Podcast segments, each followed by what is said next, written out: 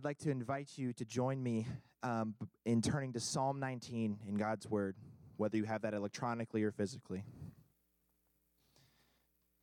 It's a privilege to be filling in for a Demi this morning, although I wish it would be under different circumstances. Um, so, if you would join me this morning, uh, the Word of the Lord says,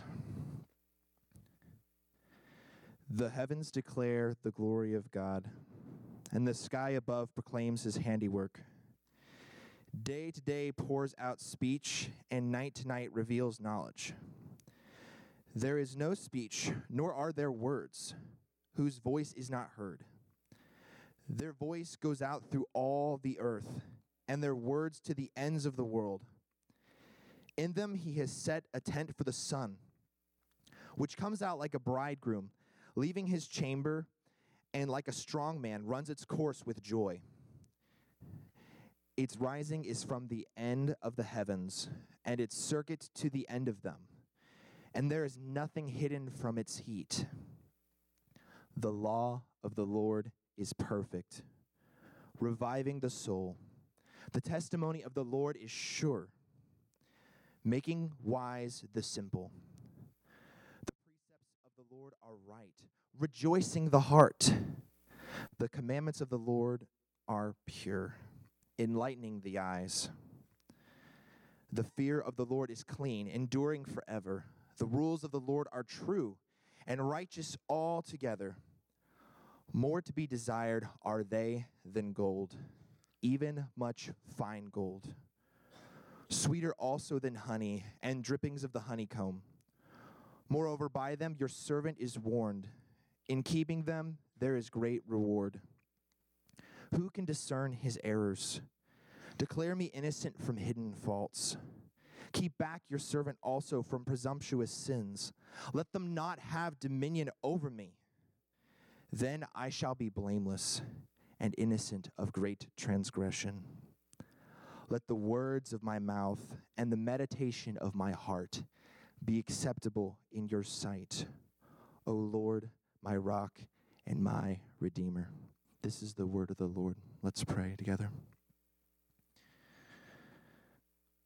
O Lord, you are our rock and our redeemer.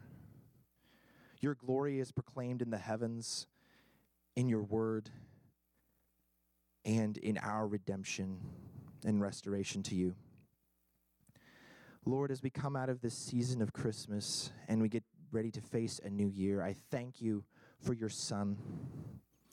I thank you for sending him to this earth. I thank you for the life that he lived and the death that he died on our behalf. And Lord, I thank you that he did not stay dead, but that he rose from the dead on the third day, and he sits at your right hand and is our mediator. Lord, I pray. Um, for Pastor Demi this morning. I pray for Caitlin. I pray for the girls. Lord, I pray that you would bring about healing in that situation. And Lord, that you would restore them again to our um, to our body, Lord, because we miss them. Lord, I thank you um, for this new for this new year that's coming, Lord. I thank you for this past year, for all of the ways that you have provided for us, for all the ways that you've led us for all of the ways um, that you have grown us to look more like Christ. Lord, I pray for this new year that's coming, and I pray uh, for your grace and mercy. I pray for, um, I pray for just a trust in your sovereignty because you you hold this world in your hands. You hold all the universe together. You're the one who appoints kings, you're the one who tears down empires, and you hold us secure until the end. Um, so, Lord, as we face a new year and a new decade, we look to you because you are our sovereign king, and we trust that all things will work to the good of those who whom you love and whom you've chosen as your children. Lord, I pray uh, for the preaching of your word this morning. Uh, I pray for. Um, I pray for the power of your Spirit to come upon me as I proclaim this word, Lord. I do not feel worthy this morning, and that is how we should feel when we come to your house to worship you, because we're not worthy of our own volition, of our own standards, or the way that we live, but you have made us worthy. And so, Father, I just ask that your Spirit would um, empower me this morning to preach boldly and to preach effectively and clearly. And Lord, I just pray that your glory would shine through the preaching of your word this morning and that it would shine through us as we go out into our community and that your name would be made great this morning. Show us Christ in the word. And in Jesus' name I pray. Amen. During my freshman year of college, my parents decided to take us on a trip to Colorado. Um, this was over a two week period. And um, after we had spent about a week in Colorado, we went to meet up with my grandparents in Utah. Now, if any of you are familiar with um, Arches, that was where we spent a majority of our time. But before we went there, uh, my grandfather and my uncle decided to take me and my brothers on a camping trip to uh, Dinosaur National Monument. Now, this park it's uh, it extends from within Colorado to over the Utah border, and so um, when we finally found our camping spot, we were actually on the Utah side of um, the park. As the sun was setting that day, my grandfather suggested that we should go on a hike. Um, some of us were a little nervous at first because this hike actually turned out to be going straight up the side of a sheer cliff. And me being afraid of heights, that wasn't my idea of fun, but it was beautiful there. And so I was ecstatic about going to see more and more sights. Um, as we were going up um, the side of this cliff, the sights were already beautiful. Like the sheer rock faces were turning to a beautiful red as the sun was setting um, on the other side of this valley. And but I was not prepared for the sight that I was going to see when we came to the top of this cliff. When we came over the rise, this valley opened before us.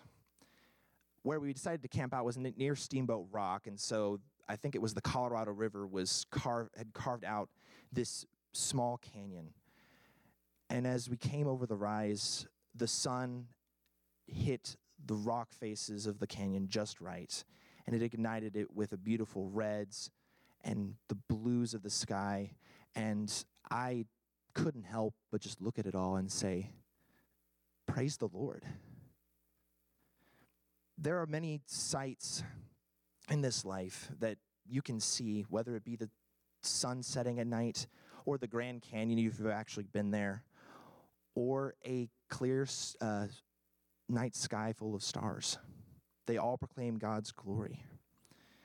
As you will see in our text today, God is the maker of heaven of the heavens and the earth, and it glorifies him in its mere existence.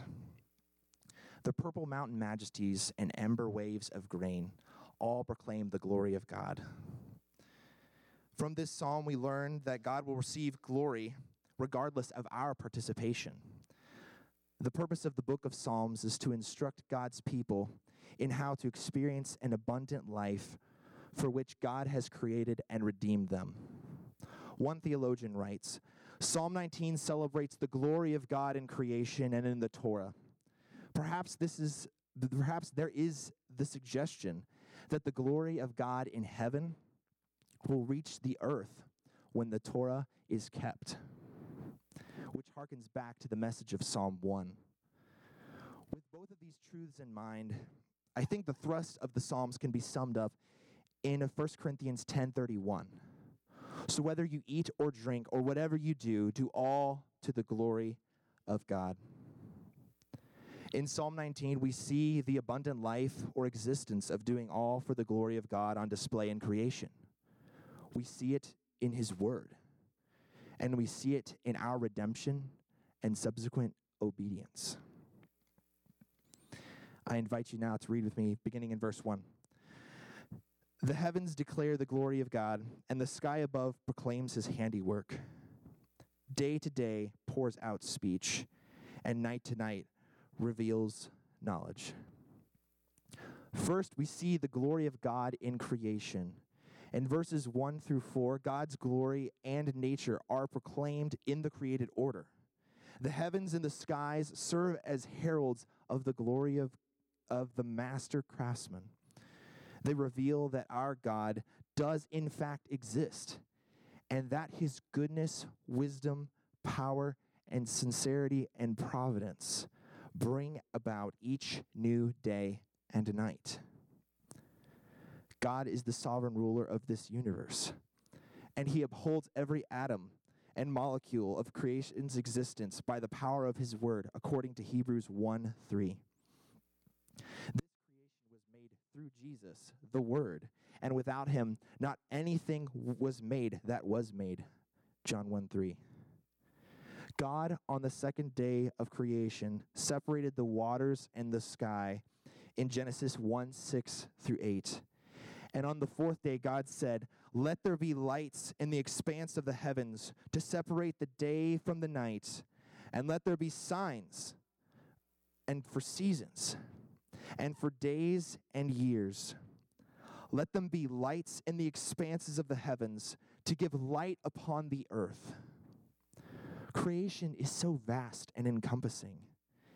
David only mentions the heavens and the skies here in verse 1, and these would be enough for the heavenly sermon on God's glory and nature. Verses 2 through 4 speak of this wordless sermon that the skies pour forth endlessly. Day to day pours out speech, and night to night reveals knowledge. There is no speech, nor are there words whose voice is not heard. Their voice goes out through all the earth, and their words to the end of the world. In them he has set a tent for the sun. When looking at these verses, I can't help but think about such an appropriate example that David gives. There is nowhere on the face of the earth that you can escape the sky, except perhaps if you lived in a cave or underground. Even if you were in a city and the lights of the city made it impossible to see the stars, you will still see the wide and expansive darkness and the moon. Everyone can see the colorful sunsets and sunrises, and you can't escape from the sky except by possibly, like I said, living underground. Mountains may not always be present, and you may live in a landlocked state where you can't see the sea. But there is one thing for sure that you will be able to behold the beautiful sermon that is proclaimed by the glory of God's handiwork in the skies. And if that wasn't enough, David looks at the most blatantly obvious and unmistakable sign of God's handiwork the sun, beginning at the end of verse 4. In them he has set a tent for the sun, which comes out like a bridegroom, leaving his chamber and like a strong man runs its course with joy. Its rising is from the end of the heavens, and its circuit is to the end of them, and there is nothing hidden from its heat. What an incredible description. Like I said, everyone sees and knows the sun, and you can't escape from its light during the day. That's why some of you late sleepers, like myself, who are not morning people, prefer to have those curtains that block out the sun.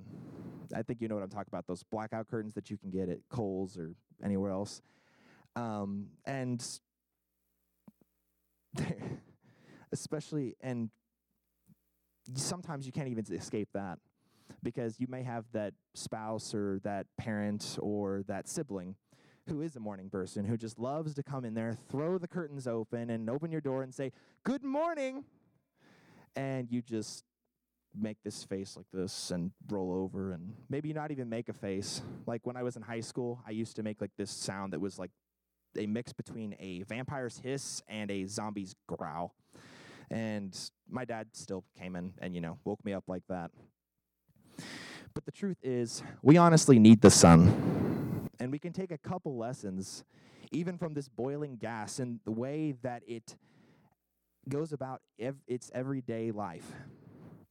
David says that the sun is like a strong man that runs its course with joy, and its rising is from the end of the heaven, and every part of the earth sees it. Think about this. The sun has the most boring and predictable job in the universe. It rises each day and it sets. And if you live here in New England, it's only up for maybe a couple hours and then it sets. Um, I'm from Kentucky originally, and so I'm used to it setting a, maybe an hour later. Um, but also think about the fact that, like scientifically, the sun just sits at the center of our solar system. It just sits there. Does its deeds and it does its work with joy. And this is an inanimate object that we would think wouldn't have emotions, but that's how David describes it. And this should be an example for us. And think about the blessing that the sun is. We would be lost without its light. It gives us heat and it keeps our planet right where God designed it to be. We would starve and freeze to death or float off hopelessly into space and darkness. The sun or the sun is the star of this heavenly show but yet its whole existence preaches the glory of God and its maker. If this is the case, and everyone can see the sun, then why do so few know this truth? The Apostle Paul gives us the exact reason in Romans 1. For the wrath of God is revealed from heaven against all ungodliness and unrighteousness of men, who by their unrighteousness suppress the truth. For what can be known about God is plain to them, because God has shown it to them. For his invisible attributes, namely his eternal power and divine nature, have been clearly perceived ever since the creation of the world in the things that have been made, so that they are without excuse. Every human being will be condemned ultimately because they suppress the truth in unrighteousness. But you might ask, what about those who are mistaken in their thinking? Paul's an- Paul answers that as well in the following verses. Claiming to be wise, they became fools and exchanged the glory of the immortal God for images resembling mortal man and birds and animals and creeping things. They have worshiped the creature rather than the creator. Even the stars in the heavens are not exempt from worship. Greeks, Greeks worshipped the sun as the god Apollo. And Jeremiah 19:13 describes the sin of God's people and why he was bringing judgment upon Jerusalem. The houses of Jerusalem and the houses of the kings of Judah, all the houses on whose roofs have been offered to all the hosts of heaven, and to and the drink offerings that have been poured out to other gods shall be defiled like the place of Topheth. Even God's own people were not separate from the rest of creation in this truth suppression. We need someone to show us the way. And this is where the glorious truth of verse 7 comes in. The law of the Lord is perfect, reviving the soul. The testimony of the Lord is sure, making wise the simple. The precepts of the Lord are right, rejoicing the heart. And the commandment of the Lord is pure, enlightening the eyes. The fear of the Lord is clean, enduring forever. The rules of the Lord are true and righteous altogether. Secondly, we see in these verses that the glory of God is proclaimed in His Word. With the skies above and their speechless sermon, it's almost like David is building to the ultimate gift of God to man the actual Word of God. In a world of competing truth claims and religions and philosophies, I find verses 7 through 9 refreshing and peace giving. Let's take a look at the adjectives that David uses in, this, in these verses. The first word that David uses to define God's law is perfect. This means that God's word is excellent or complete, beyond practical or theoretical improvement. David, um, David says that it is reviving to the soul. I, th- I immediately think of Psalm 23 when he says this. In verses 1 through 3, it says, The Lord is my shepherd, I shall not want. He makes me lie down in green pastures, and he leads me beside still waters. He restores my soul. He leads me in paths of righteousness for his name's sake. And even the Apostle Paul in Ephesians 2 4 through 7 writes, But God, being rich in mercy, because of the great love with which he loved us, even when we were dead in our trespasses and sins, made us alive together with Christ. By grace you have been saved. And he raised us up with him and seated us with him in the heavenly places in Christ, so that in the coming ages he might show the immeasurable riches of his grace and kindness in, in Christ towards us. We need the Bible to give us this knowledge.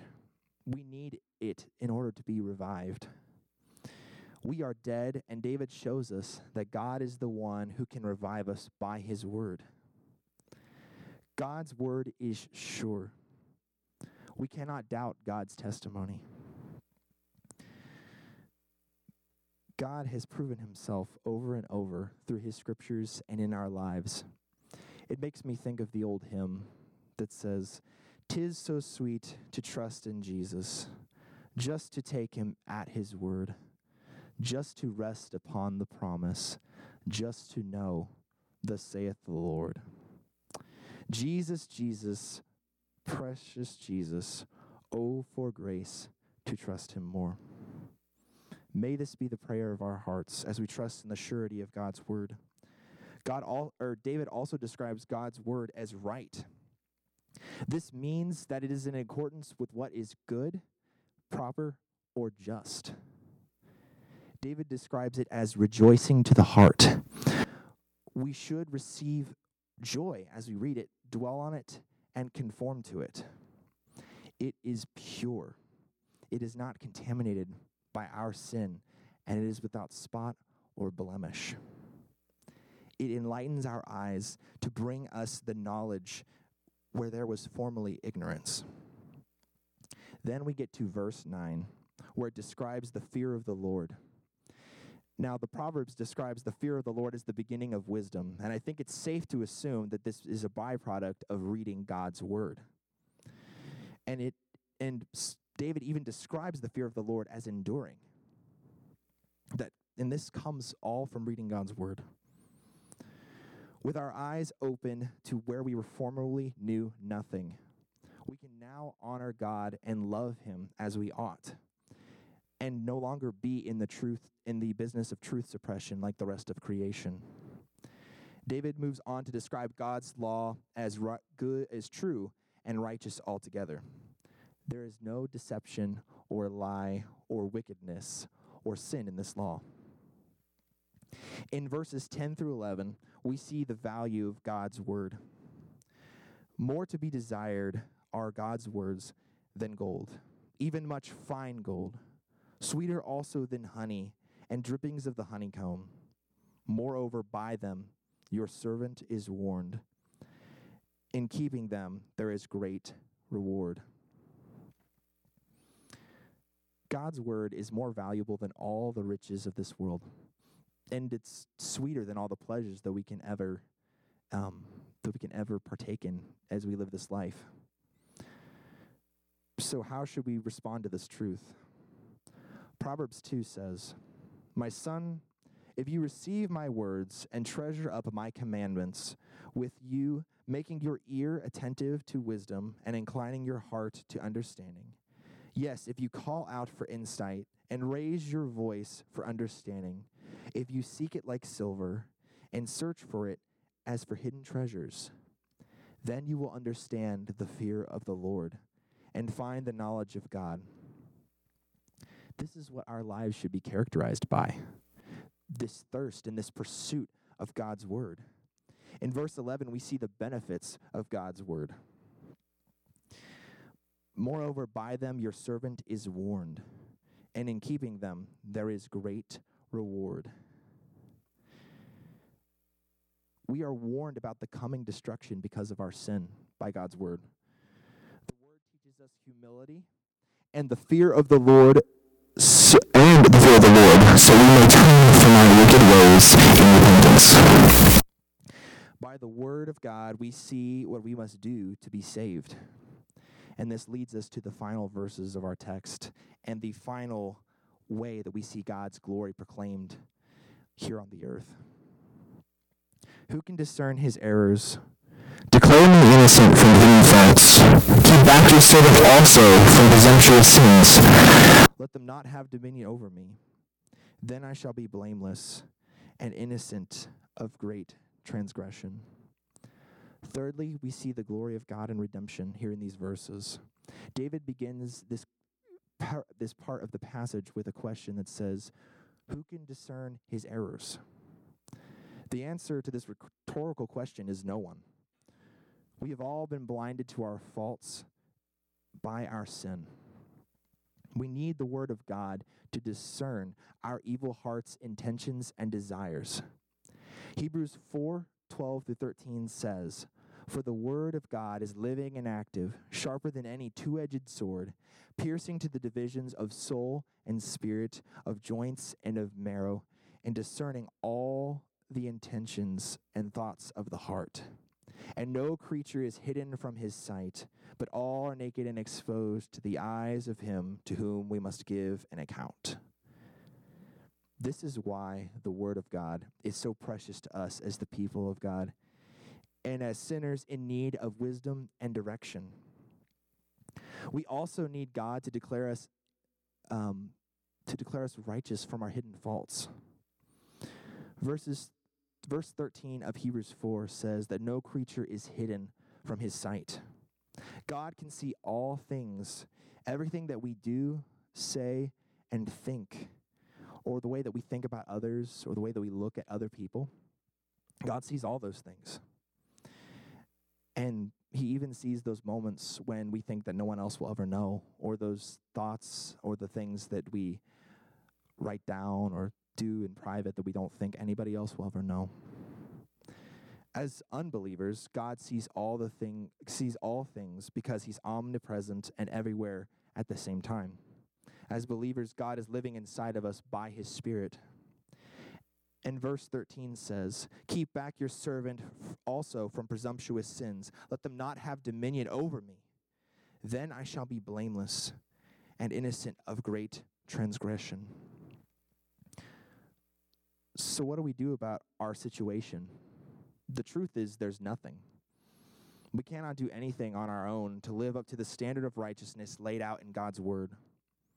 Verse 13 describes presumptuous sins.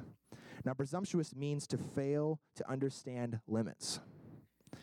Some, syn- some synonyms of the word are brazen, overconfident, and even arrogant. 13 also describes being dominated by our sins. It's a scary thought to think that you and I could live an entire life where we have no control over our own actions and thoughts. But that's exactly the life that we have apart from God.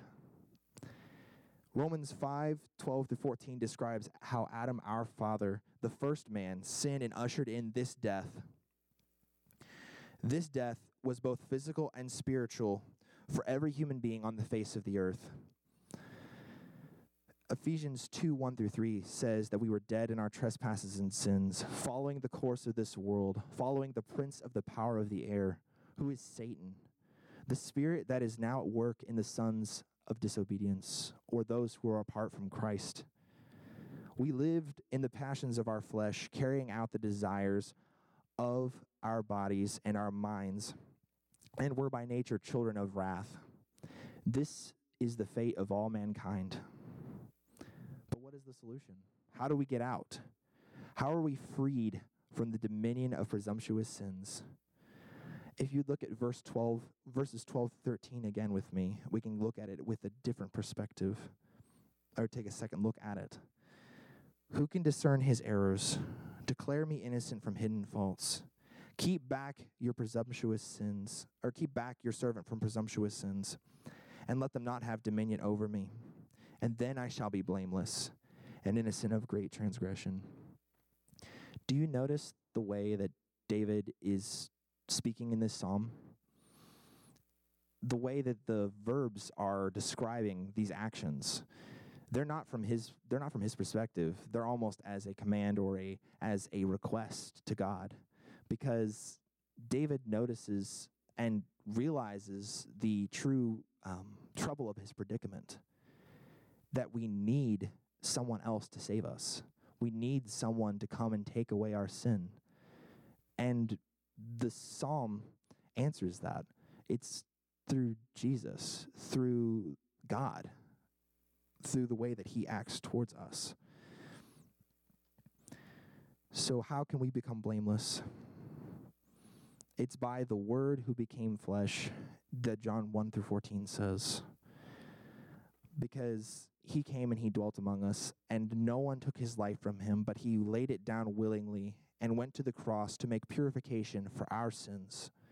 Jesus, however, did not stay dead, rising from the dead on the third day after his death and burial, he is now exalted above all others, and he is our mediator, pleading before God the Father on our behalf with his righteousness that he gave to us. And this isn't because of anything that we've done. Because if you remember back when I just talked about Ephesians 2 1 through 3, Ephesians 2 1 through 3 describes us as dead people. We're like zombies wandering through life and have no volition of our own because of sin, and we're, headed, we're all headed towards a destiny in hell. We couldn't save ourselves even if we wanted to. It's all Jesus. And how do we receive that knowledge of God's way of salvation? How do we know about this? By the Spirit intervening into our dead hearts, giving us eyes to see and ears to hear, so that we might see His word and read it and rejoice with Peter for we have found the words of eternal life and have come to believe them and to know that Jesus is the Holy One of God. Because we can see Jesus as he truly is, we can see the glories of God now proclaimed in the skies and in his word. And we can see how the scriptures show us the way of life that comes with knowing Jesus as our Lord and Savior. We are made blameless and innocent but what do we do now? Verse 14 is David's valuable prayer to us as children of Yahweh. Let the words of my mouth and the meditation of my heart be acceptable in your sight, O Lord, my rock and my redeemer. As those who are born again to new life, we can live a life where every fiber of our being is acceptable to God David acknowledges again that God knows every part of man because he includes the meditation of our hearts in his prayer. So, what does this mean for us? How does this apply to our daily lives? Well, if you are a follower of Jesus, I encourage you to look to the heavens and give praise to the one who is their maker and ours. The skies, the moon, the stars, the sun pour forth endless praise, and we should join them every time you see the beauty of creation, take a moment and thank God for the wonderful gift of his creation and just just relax and just think about the wonderful gifts that God has given us in his creation. For both for both the believer and the one who is lost in darkness still, look to God's word, for it is your source of life. In this wonderful book, we find the way to Christ and the way that we can truly live as humans were first created to live. Find your fullest and truest joy in the hearing and reading and meditation of God's word. For these are the words of your heavenly Father, who formed you and chose you before the foundation of the world to be adopted as his beloved child. If you are a follower of Jesus, this is your calling here in these verses, in verse 14, to that now that you are born again. You and I cannot pass through this life living how we want because we live under the lordship of Jesus Christ. We must bring every part of our lives into submission with His will. Our lives are not our own anymore, for we were bought at a price. 1 Corinthians 6 19 through 20 tells us that much. And for those who don't know Jesus in this way, I encourage you to look to Yahweh, who is life giver and is our rock and our redeemer. The imagery of God as a rock goes back to the Old Testament and to the ancient times when Israel referred to him as their rock, who steadies the bow of Joseph in the face of opposition. But beware, for you may become like the people of Israel who rejected their Savior and their rock. Run to Jesus. Throw yourself upon the rock who will be a firm foundation in the storms of life and in the ever changing seas of our circumstances. Call out to the Redeemer who has brought you back from the dominion of sin and death and Satan. The prophet Joel writes the simple promise that everyone who calls on the name of the Lord shall be saved. Call on the name of Jesus, who is the solid rock, for all the ground is sinking sand.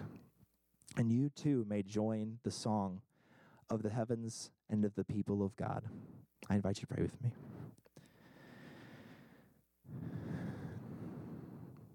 Dear Heavenly Father, Lord Jesus, we come before you now and we thank you for your word. We thank you for the word proclaimed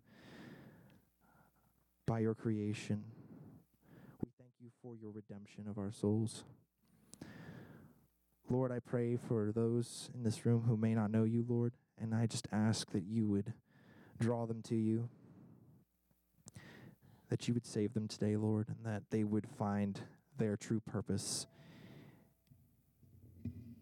in you and in your Son. Father, I just ask that you would be with us as we praise you in this next couple moments, Lord, and that we would see your glory. And in Jesus' name we pray. Amen.